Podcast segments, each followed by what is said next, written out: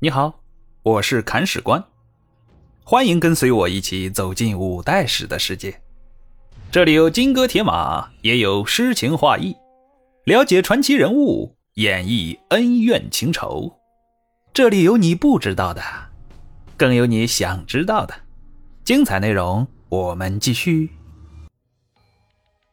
第68章，河东之战。上回说到朱温做了回表哥，把王珂的河中藩镇收入了囊中，然后就把那个便宜表弟送到汴州去了。这边刚把王珂送走，朱温就感觉心里不踏实了。为什么呢？因为王珂除了是自己的表弟之外，同时还是李克用的女婿呀。表弟能比女婿管用吗？答案是显而易见的，肯定不能啊。更何况这表弟还是子虚乌有胡乱认出来的，更不能作数了呀。而且这一层关系让朱温觉得很别扭，王珂喊自己叫表哥，对李克用却要尊称一声岳父大人，那自己不就平白无故的矮了李克用一个辈分吗？朱温是只占便宜不吃亏的主，称谓上的亏也不能吃，更何况现在河中这一大片领土已经到手了，他完全有了翻脸不认人的条件呢，所以真的就立刻翻脸了。朱温派人追上王珂，说你别去汴州了，先到长安去见见皇帝，跟他去唠会儿嗑吧。王珂现在是身不由己啊，朱温让他做什么他就只能做什么，被人带着往长安赶。结果赶到半路到了华州，在驿馆安顿了下来，然后王珂就再也没有从驿馆走出来，他是被人抬着出来的，已经被朱温的人给杀了。我们说现在的朱温得到了河中，他很想北上去打李克用，李克用也不含糊你要打就赶快来，我还等不及了呢。然后手下大将周德威、李嗣昭齐出，大败汴州兵，分别取得洞窝和沙河大捷。这时候盖宇出来劝说李克用了，他说你别打了，打了也打不过，还是说几句好话吧，也许朱温一高兴就回去了呢。李克用一寻思，好汉不吃眼前亏，服个软吧，于是给朱温写了一封信，叙说两个人的情谊，并送了一份厚礼过去。说实话，李克用和朱温其实也没什么情谊可讲，如果非要讲的话，反而是仇恨多于交情啊。这个想想上元意就知道啦。所以说这封信很难写，但就是这么一封难写的信，有一个人竟然完成了，而且写的是文采飞扬，洋洋洒洒，便利非凡呢。完成这项工作的人名叫李袭吉，当时的一名文士。这封信送到了朱温手上，粗人一个的朱温也被里面的文采打动了。当读到独守尊权，相交于牧业，金戈铁马，柔剑于明时的时候，朱温慨叹一声，哎呀，李克用偏居一隅，竟然笼络了如此人才，假如我能得到这个人，肯定能够如虎添翼了吧。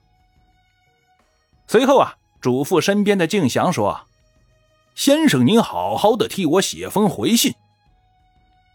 我们说敬翔的文采我们是知道的，但不知道的是，他这次是发挥不好呢，还是在这方面根本就不擅长，反正是写出去的信完全不能和李袭吉的相提并论。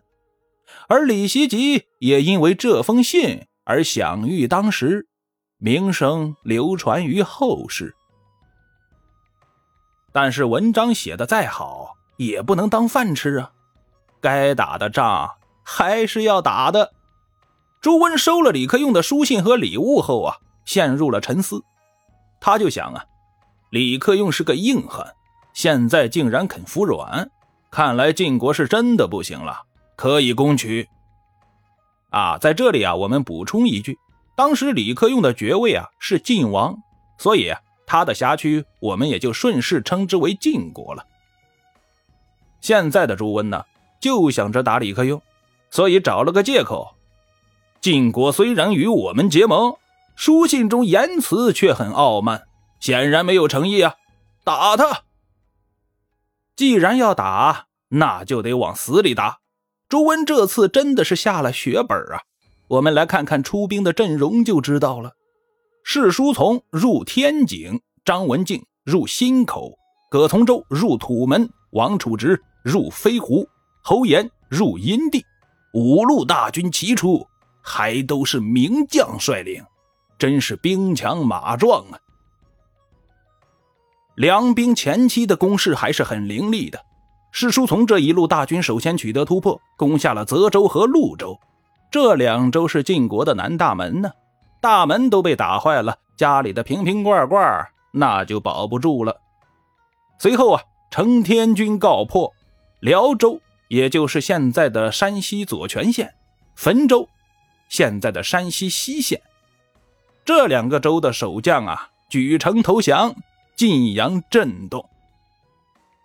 按照这个形势发展下去兵围晋阳应该不成问题，然而老天爷说有问题那就真的有问题了。什么问题呢？天降大雨连绵不绝，几万大军淋在雨里，还没有躲避的地方，苦不堪言呢。我们说这样淋上一时半会儿估计也没什么事儿，可一连淋了好几天呢，铁人也要出问题啊。所以说很多汴州兵就生病了，非战斗减员严重。而漫天的瓢泼大雨丝毫没有要结束的意思。朱温没辙了，仰天长叹一声，不打了不打了，你们都回来吧。然后之前派出去的几路大军全部都撤了回去。而有人撤退，就有人进攻。晋国兵马四出，又收取了汾州、磁州、西州等地，把之前被攻陷的地盘基本上都收回来了。朱温很无奈既然北面的李克用打不下来，那就往西边打吧，毕竟大军已经拉出来了，总要打几个人来活动活动筋骨啊。所以向西进军，去长安擒王。去长安就要入潼关，过华州，华州是韩建的地盘潼关也是他在守着。凤翔的李茂贞听说朱温要入关，连忙派人联系韩建，说兄弟你先顶一会儿，千万别放朱温过来，我马上派兵来支援你。韩建弱弱地问了一句，马上是多久啊？我怕等不及呀。李茂贞说，你等着就行了，我还能骗你不成？韩建还真就怕被骗，因为平常被骗骗也就罢了，这次如果被骗了，输掉的很有可能是性命。韩建太了解朱温了，这是个杀人不眨眼的魔头他忍受不了别人的丝毫违逆和他对阵的人只有两个选择，要么一枪不放投降活下来，要么铁了心死扛到底，扛成功了活，没扛住就得死。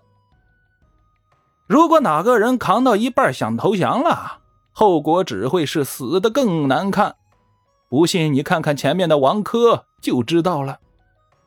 所以说韩建陷入了沉思，投降或是死扛，他要做出自己的选择。这个选择可以换一个说法，那就是要在朱温和李茂贞两个人之间选对战，站错队的代价就是自己的性命和华州的所有的积蓄。李茂贞现在是很强，而且和自己是老搭档了，在情感上韩建倾向于他，而朱温更强而且够狠，更要命的是对方已经打到眼前了，很急。从形势上来说，韩建更倾向于朱温，所以说这是一道很容易送命的选择题。韩建最后是怎么选的呢？精彩内容请听下回分解。本章播讲完毕，感谢您的订阅收听。如果您有好的意见和建议，欢迎在评论区留言。如果您感觉这个专辑还不错，欢迎您转发微信、微博、朋友圈。看史官再拜顿首，感激不尽。